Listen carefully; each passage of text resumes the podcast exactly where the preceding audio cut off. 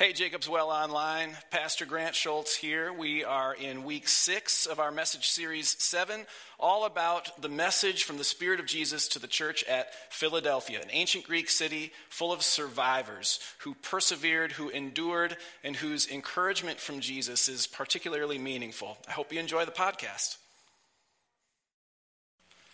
Man, there's just something powerful about that song. And as we've been in the book of Revelation, I'm just reminded that those endless days of the people of God singing his praise have already begun.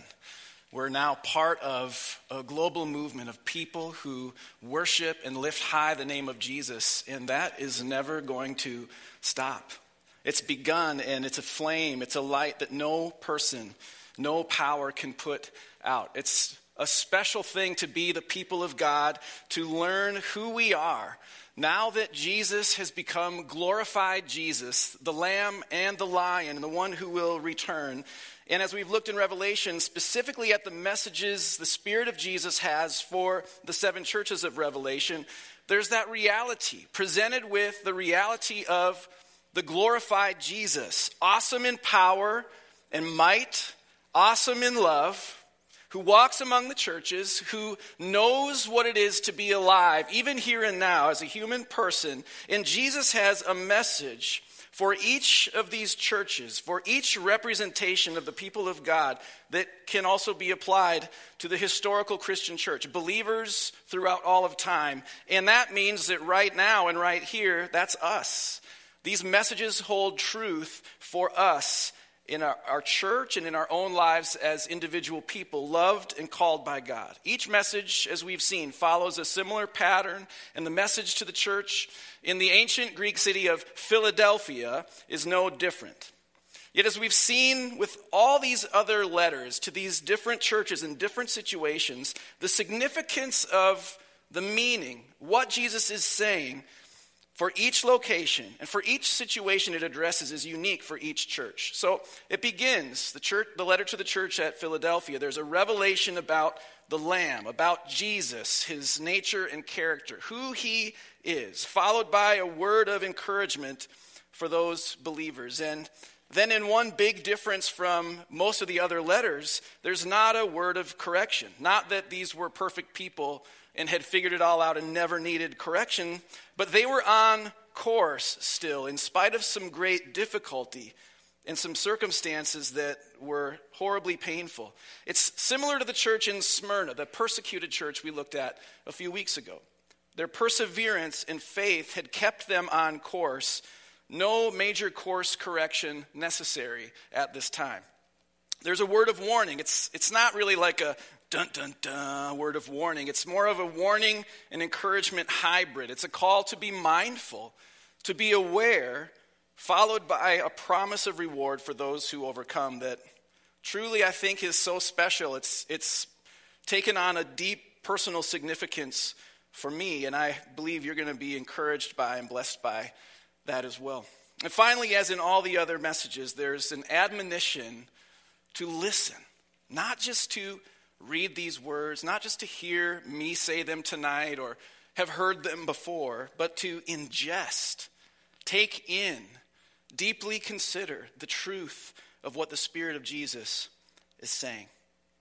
Here's the revelation about the Lamb. It's in Revelation chapter 3, verse 7 to the angel of the church in Philadelphia. Now, when I hear Philadelphia, the city of brotherly love, I think of the old 76ers, Dr. J with the huge afro. I think of Ben Franklin and the Liberty Bell, the Roots, Eagles fans pelting Santa with snowballs, the Fresh Prince of Bel Air in West Philadelphia, born and raised. I'll stop right there. I could do the whole thing, but I won't. Ancient Philadelphia it's way different than the Philadelphia up here in my brain, which is a good thing. Its name does mean brotherly love. It was founded by the king of Pergamum in honor of his favorite brother, who he was very close to, who he loved very much. And it wasn't an overly large city, but it was very important. It was at the intersection of uh, borders and trade roads that connected three different cities. So, strategically important, not in a military sort of way, but in a cultural way, for spreading the advancements and the influence of Greek culture and civilization. So the believers there in Philadelphia would have been mostly of Gentile background, not culturally, historically Jewish, and their community of believers probably looked a lot like ours do a melting pot of people from a bunch of different places who didn't share history, who didn't share culture, but who, because trade had brought them there, and maybe they made a little bit of money, maybe they set up a life there, or fell in love, got married, had babies, they stayed, set up lives there, essentially becoming culturally Greek over time and peacefully, too, for the most part. To the angel of the church in Philadelphia, write, These are the words of him who is holy and true. That's Jesus, him who is holy and true. This is all about establishing the power and glory of Jesus. He's holy, completely righteous, and without blemish. The description of God Himself. In fact, that's a word we will sing for endless days Holy, holy, holy around the throne. There is no one who is His equal. It also says he is true. Now, in Greek, there are two words for true. One means true in the sense of a true statement being different from a false statement, but the other meaning means something real as opposed, as opposed to that which is unreal or non existent. So, what Jesus says and who Jesus is, that is real. That is reality. Jesus is the truth itself. And he holds the key of David. What he opens, no one can shut. And what he shuts, no one can open. He holds the key of David. This is a symbol of kingly authority. Jesus as the one with final authority. There's an account back in the Old Testament where King Hezekiah had a faithful steward named Eliakim who had authority over his entire estate, his entire household, and who alone could admit people into the presence of the king. He alone stood at the door and would either admit you or not into the presence of the king. What this means is that Jesus now holds that key, the key to open the door, which he has done by his death and resurrection. The door is open, wide open to all who believe. Jesus is the new and living way into the presence of God.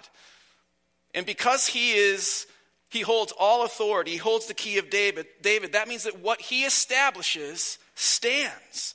Like we've seen in all the other letters to the churches so far, the most important source of truth, of power, of authority, holiness, purity is Jesus. His is the most trustworthy voice we could listen to. And here's his word of encouragement, starting in verse 8 to these believers in Philadelphia I know your deeds. See, I've placed before you an open door that no one can shut. This Jesus, holy and true in every way, who alone is the doorway into God's presence, he knows the truth about the believers in Philadelphia. He knows the reality of their lives, what they've done in response to his truth, how they've lived as a community of believers, and he's put an open door in front of them that no one can shut, which many commentators, scholars take to mean this door of missionary opportunity, sharing the good news of the gospel. As I mentioned a little bit ago, Philadelphia was a strategic city. In fact, because of frequent interaction of people from many places and cultures, Philadelphia actually was referred to as kind of a missionary city for Greek culture, for advancing the Greek way of life. Not only was it a Greek city itself, but people traveling through there, if they stayed for any length of time or interacted for trade or whatever purposes, they would travel through, they would experience some of these cultural advancements. Like, wow, this civilized society is pretty nice, better than our old barbaric ways out in the country. You know, city folk, they actually were trusted back then in Philadelphia. Um, they would take pieces of what they experienced. They took benefits of what they experienced in Greek culture and they would take it with them back to their own homes, back to their own places when they left. The Apostle Paul often referred to his missionary work by describing things like a wide door that was open. He prayed for an open door to be able to teach the Word of God. He would describe how God had opened the door of faith to the Gentiles And that open door would have meant something significant for this city. The world came through Philadelphia at that time. The Imperial Postal Service went through there as a central hub. The armies of Caesar, merchant caravans, and now that open door of opportunity to advance a kingdom and a culture stood in front of these believers. To advance love, to live changed lives, so that as people traveled through Philadelphia, not only were they impacted by Greek culture and the advancements of society, they were impacted by, changed by what they saw among the faithful people of God on their travels. That they were different, that there was an invitation there, that there was a, a drawing close there. And that door is open all around us, too. No different in our homes, in our schools, even here in our own church, to share, to live the story of what Jesus has done for us as kind of an open door of sharing the good news of the gospel, of living lives that function like a pathway toward Jesus Christ. And now that that door is opened and anyone who believes by faith can come in, no one gets to shut it. Nobody. And now it's our privilege and responsibility, like it was for the believers in Philadelphia, to welcome others through that open door that Jesus is into the presence of God.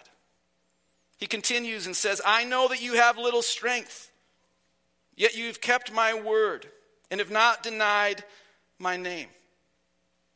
What this means is not that they're the little church that could, like one preacher said.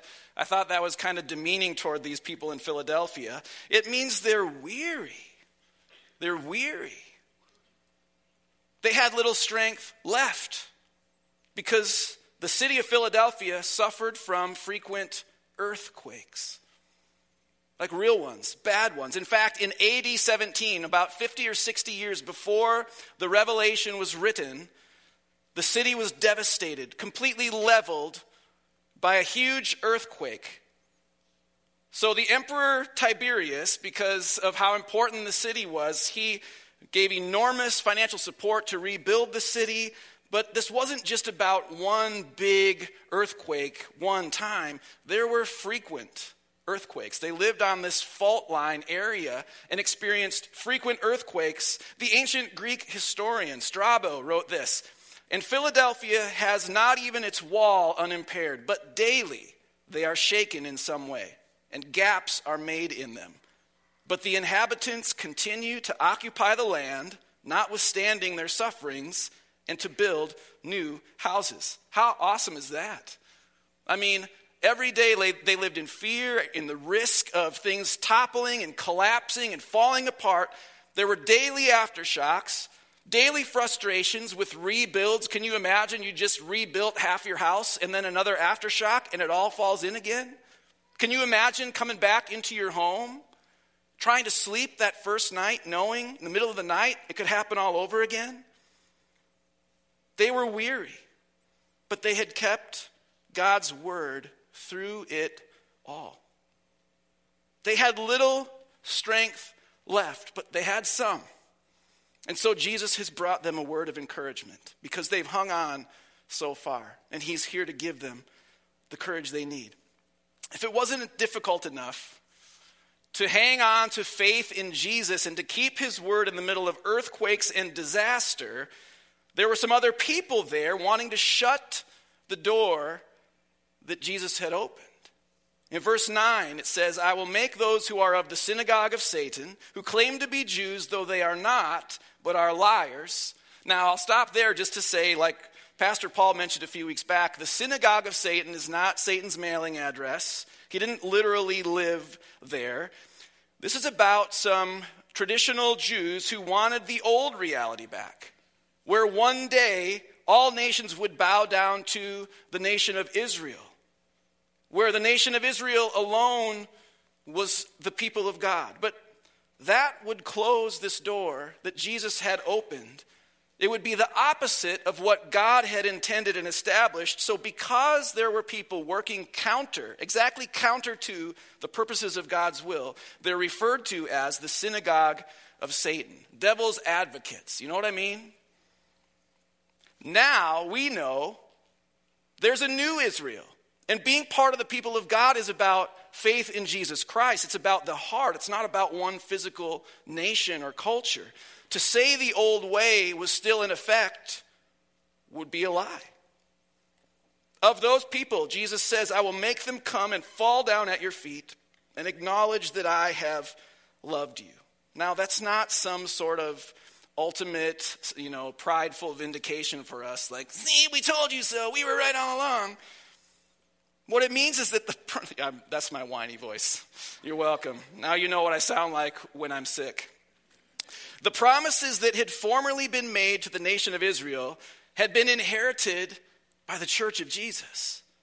One day, all the mockers, all the people who are naysayers, all the people who poke at, who shame the people of God, one day, guess what? Every knee will bow. Maybe not in submission to or surrender to, but certainly in full acknowledgement of Jesus Christ as Lord of all.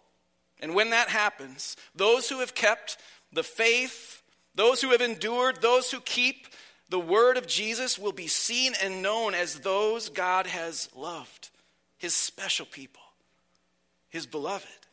It will have been worth it. Verse 10 Since you have kept my command to endure patiently, I will also keep you from the hour of trial that is going to come on the whole earth to test the inhabitants of the earth. Through it all, these believers endured, he says, through natural disaster and destruction, through the tension of people wanting to kick them out and shut the door to the throne room of God behind them. They endured it patiently, not passively, not doormats, but patiently. They were willing to hold out for the long term promise to come to pass. Yes, they felt the reality of their situation. They lived with constant danger of earthquakes and aftershocks, but they also kept going, trying again, rebuilding, hanging on.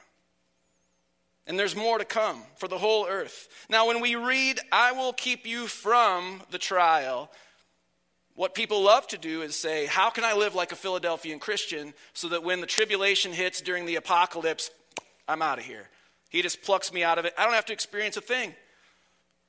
Well, that's not exactly what's going on here.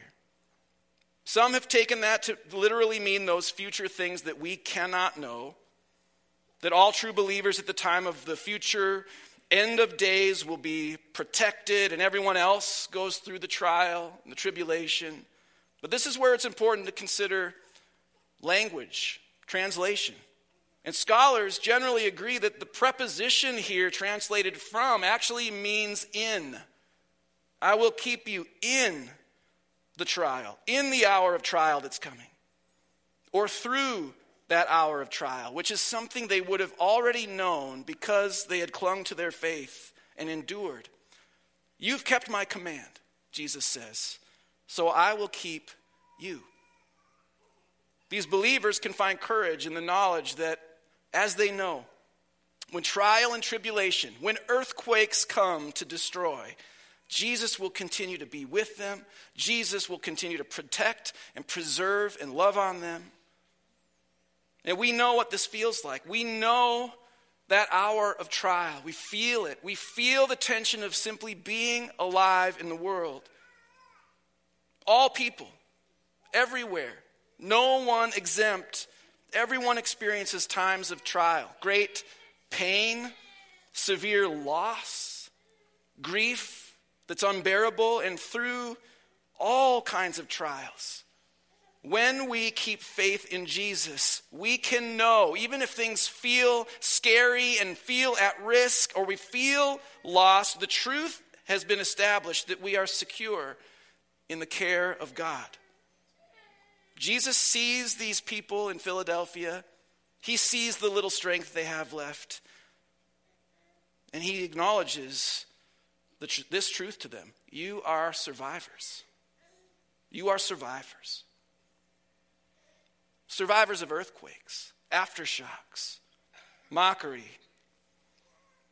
Certainly, those aren't the only kinds of calamities or disasters we experience, but I want to ask you what have been the earthquakes, the most destructive forces in your story, in your life?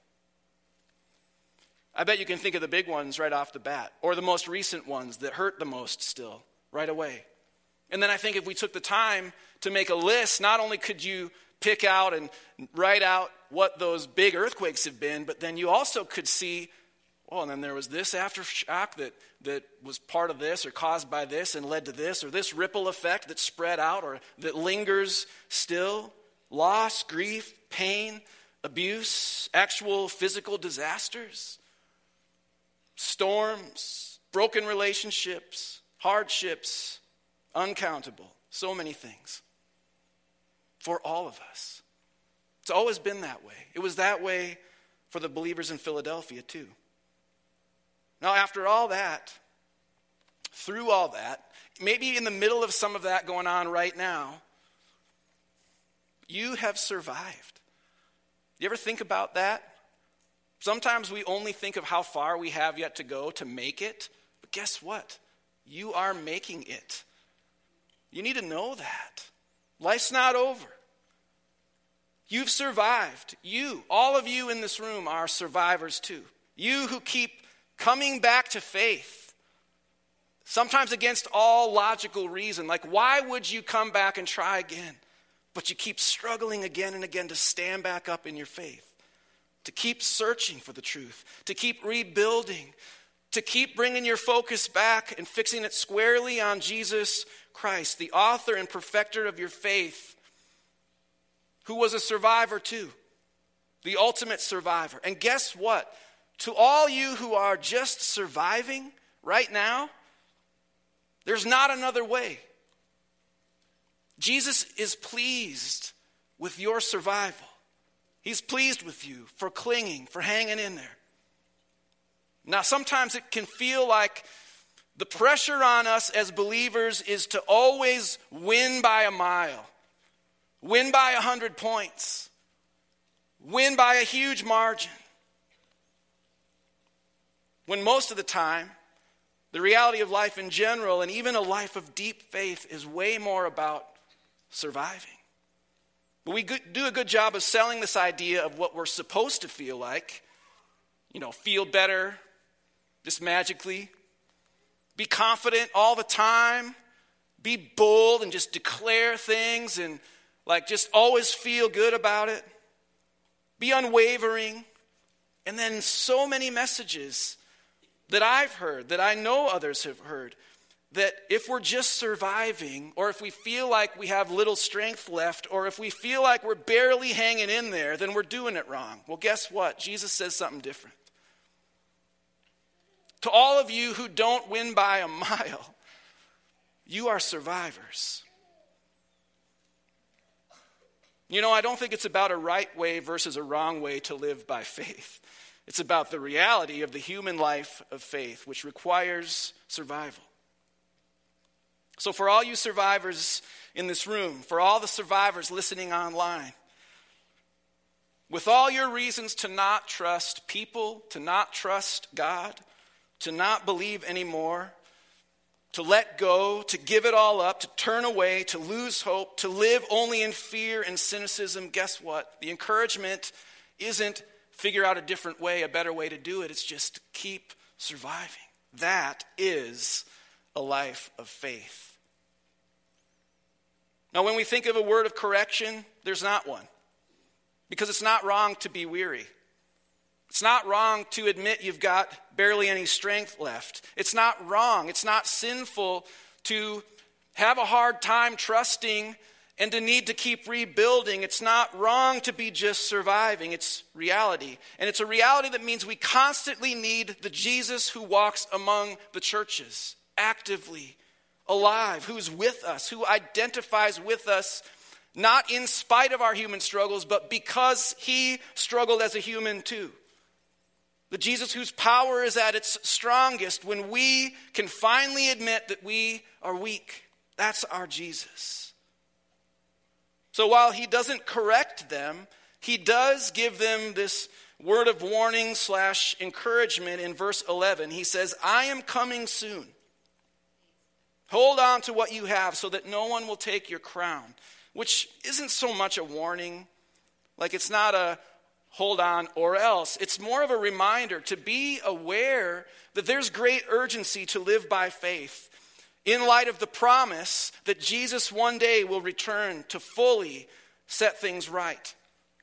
This warning is to keep on doing what they've been doing and to not let go, not drop their faith.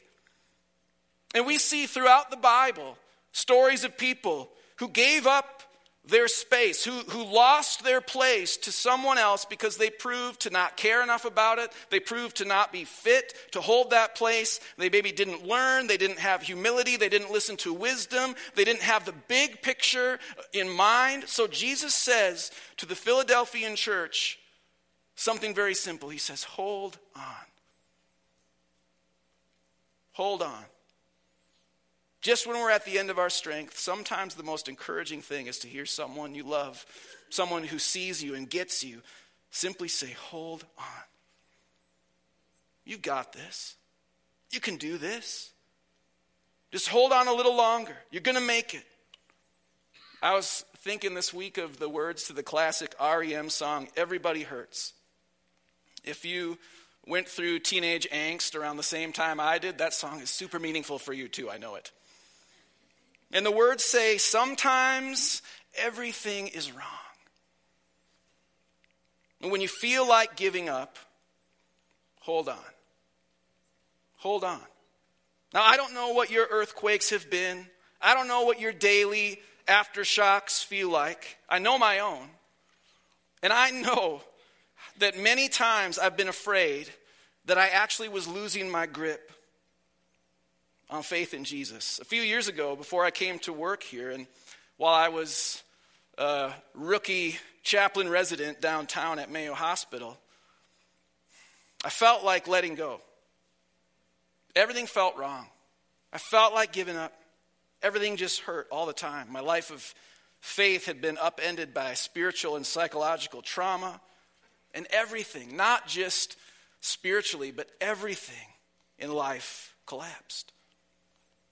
So many things I had believed, I thought were true, or maybe just was too shallow in my understanding of those things that were core to me felt on shaky, shaky ground, to say the least.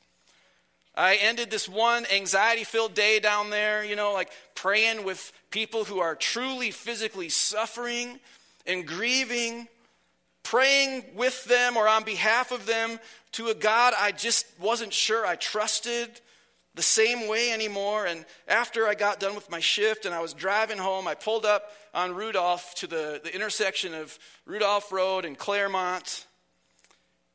And I just had had it. I mean, not just little strength left, I had my moment of feeling no strength. And I looked up into the sky above the the red light in front of me, uh, there's probably some meaning in that red light too. Like I, I stopped there, I looked up in the sky, and this is what I just had to admit. Out loud, I said, God, I don't know if I can believe you're real anymore after all this. It'll never feel the same again. And I meant it. I don't know if I can believe you're real anymore, God. And God didn't speak from the sky in a booming voice to say, Hold on. It would have been awesome. and God didn't guilt me for just admitting what was real. I needed to say it, I needed to name it. And nothing got fixed right away. Nothing changed. It just hurt. But I think deep down there was truth in me that I already knew from so many past experiences with Jesus, if I hold on, if I just hold on, Jesus holds on to me. If I just hold on, eventually I'll come back to a place of knowing I have been held the entire time. And I got to tell you, it's true. And Jesus will keep you, He'll hold you too. Just hold on. The promise of reward for those who overcome in verse 12. The one who is victorious, I will make a pillar in the temple of my God. Never again will they leave it. Now, victory here, the one who is victorious, this is in reference not to winning by a mile, but to endurance, patience, holding on, surviving, trying again. It's about making it, even if it's just making it. Many times, my biggest victories have been those nights when my head hits the pillow and I simply think, or Jen and I will even say to each other, We made it. Just through another day. That's the biggest victory there is. I'm still here. That's victory so much more than winning by a mile feels like victory. And there's special meaning here, too. These survivors in Philadelphia, these believers who kept God's word, who held on to their faith, faith especially in the face of, of physical reality of disaster and destruction, their daily fear of loss and tragedy, they would become pillars in the temple of God. What a beautiful promise of security to people for whom those words would have had extra special meaning. Jesus says, To those who have only known instability, you will become the most stable part of my house. For years, as Philadelphia was hit by recurring earthquakes and aftershocks, the citizens of the city had to flee the city, leave the city, out into the open country surrounding them, live in tents, very temporary. And then, after things had sort of subsided, I don't know, days, weeks later, they would very uncertainly go back in once those tremors had ended. And even when they did go back in, they lived in fear of everything collapsing. And he says, Jesus says to them, Never again will you have to leave in order to be safe. Never again will you know that uncertainty. You will be safe and secure forever in the temple of God. He says, I will write my name on them. I'll write on them the name of my God in the name of the city of my God, the new Jerusalem, which is coming down out of heaven from my God, and I will also write on them my new name. These people will be marked. They belong to God, and it will be highly visible. They are of the family of the house of God. They are citizens not of a disaster prone earthly landscape, citizens of a new Jerusalem. After Philadelphia was rebuilt, after that earthquake in AD 17, the city changed names a couple of times in gratitude and honor of the kings, emperors who had been kind to them and helped them rebuild. But what this means is that in the coming age of Jesus' eternal reign, when he has conquered all, his faithful ones will bear his new name. And now this is a future name that we don't know yet but one that reflects that coming reality of Jesus' eternal kingdom. Even that will be marked on us. And what that means to these believers, what that means to believers throughout history, is that you have a permanent, unshakable home. No earthquake can destroy it, nothing can make it collapse, no lie can tear it down. You have a permanent, unshakable home where you don't have to be afraid anymore of destruction and disaster. Jesus knows what your survival mode feels like. Jesus knows right now for you in this room, for those listening, He knows how unstable things can feel. He knows the same reality we do, where life can feel so impermanent, so fickle, so shaky. He's kept you, He's keeping you, He will keep you, which means you've got a permanent, unshakable home that cannot be taken away. Now, when we're here together as the church, we experience pieces of that that are beautiful and unifying as we endure, as we survive, as we walk alongside each other as those who are survivors, as we continue to hope and to live by faith, no matter what chaos and destruction is outside. But there's a day coming when every insecurity, every bit of our current shakiness and weariness will be replaced by an everlasting reality of not just having a home, but of always being home. And of being an incredibly strong structural element in God's house, in His family. And that's pretty amazing. Doesn't, it doesn't mean you've got to win by a mile to experience that. It means keep holding on, keep surviving. It comes to us not because we win big or live perfect lives, but because we are loved by God. And Jesus invites us to hear what he's saying and to let it sink in deeply. The last verse we'll look at tonight is this admonition to listen. Whoever has ears, in verse 13, whoever has ears, let them hear what the Spirit says to the churches. Here's what the Spirit says to the church at Philadelphia You are survivors. Hold on, because you have a permanent and unshakable home. Take these words to heart. Can you hear what the Spirit of Jesus says to you? Don't let anyone shame you for your survival mode. But don't let surviving rob you of your faith either. Keep surviving, keep holding on, keep looking toward and hoping for that permanent, unshakable home. So, to close tonight, I want to ask you the big question revealed by this message to the Philadelphian church. A question that invites all of us to live in the truth of what Jesus is saying. And this is it Are you holding on? Are you still holding on? As you hold on, that's where the open door of opportunity still is. To make Jesus, to make a life of faith in Jesus real for people who aren't holding on, for people who right now don't feel like they have a home that's unshakable, for people who may never have met Jesus, for people who feel they've lost their grip as you hold on, even with little strength left in your grip, you make faith in Jesus real and accessible for all the other survivors out there who need the same word of encouragement we need, who feel like they're barely making it or they're not going to make it. Let the holding on give you, as one quote that I love says, let it give you soft hearts and hard feet. You got empathy and compassion for people just barely making it because that's you too. And you go to where they are because you've been there too. Don't let holding on, don't let surviving give you a hard heart and soft feet. That's not how we're called to live. Are you holding on? Has there been yet in your life an earthquake powerful enough to make you let go? Have there been naysayers whose voices are loud enough to convince you the door is closed to you?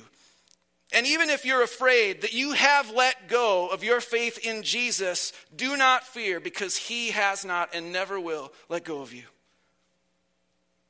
Maybe ask this what in your life has collapsed that feels beyond repair or rebuilding? I remember describing some of what I've been through in the past handful of years this way like the entire upper structure of my life, the one visible to myself and everybody else the entire upper, above ground structure of my faith, my relationship with God got pulverized, crushed, totally gone, wiped out, nothing visible above the surface at all. And when all I could do was hold on, and even when it felt like nothing was happening and nothing would fix anything, and when it felt like nothing would ever be built there again, the entire time, and I learned this in more ways always. The entire time, Jesus was working to dig deeper, to establish the footings, the foundation for something new in my life, in my faith that could never come down again. Hold on. It's enough. It's enough. Keep holding on. Now, you might want to make this more personal. So, for a next step for you, first I would encourage you to grab a devotional booklet on your way out at the Connection Center. Please do. These are written to help you reflect on your life, your story, your present situation, and what that looks like in light of the promises, the truth of Jesus Christ.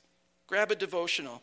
Go deeper in your study of God's Word and in prayer around these same types of, of, of words these same types of realities in your own life.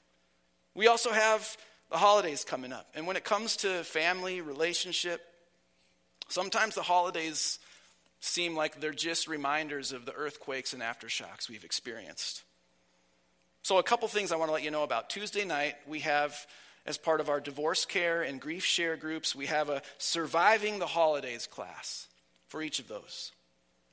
this Tuesday, please check those out. If you're walking into the holidays just feeling the aftershocks of pain, loss, grief, complication, anger, whatever's there, please consider going to one of those classes. I also encourage you to think of this open door we constantly have of communication with God, to pray, to simply come before Him and acknowledge before Jesus what Jesus already knows that life is hard. Sometimes we feel like we're barely making, well, most times we feel like we're barely making it. Talk to Jesus about it. And talk to some other people about it too, please. I'm not saying everybody has to join a small group, but small groups are the place where people really get to know each other's stories and walk alongside each other. But at the very least, please let someone know. Someone you trust, someone God invites you to trust. Let someone know about your earthquakes and aftershocks. And finally, we've got a care form on our website. You know, sometimes it's just too much to consider talking about our stories with another person. So if that's you, there's a, a, more anonymous way to, to talk to somebody, to start to build connection. That's to go to our website, to our care page, and to fill out a care form and just generally share your situation. Someone will call you, follow up with you, and you can begin to speak of the reality that you're in and get cared for there. Are you holding on? Jesus would say, Well done. Are you barely making it? Jesus would say, Keep going. You're doing great. I'm with you. And as we close, the worship team is going to introduce a song, and it'll be a new song for us, but it's one that already we, on our staff and on our worship team, we've come to deeply love. We have actually, I've not really been able to wait to introduce this to you, and I'm so glad it's happening now because it's disarming in its simplicity and its ministry of peace and comfort in the Spirit. It has this description of finding safety and peace in God's presence, of longing to always be in His midst. I encourage you that, that this is a time to reflect in your spirit on what Jesus is saying to you as the team plays. And let's pray now as we close. Jesus, we want to hear what your spirit says to the churches. We need the words of correction, of warning that you offer. We need the reminders to stay true to the life you've called us to. And yet, honestly, when it comes to this, it's it's not about being corrected, it's about being encouraged to hold on. I thank you for that. You get the reality of what it feels like to be us. And so speak to us now. Speak that word of encouragement, of love and mercy to people surviving. And remind us that always there is safety and unshakable, permanent peace when we find our home with you. In Jesus' name.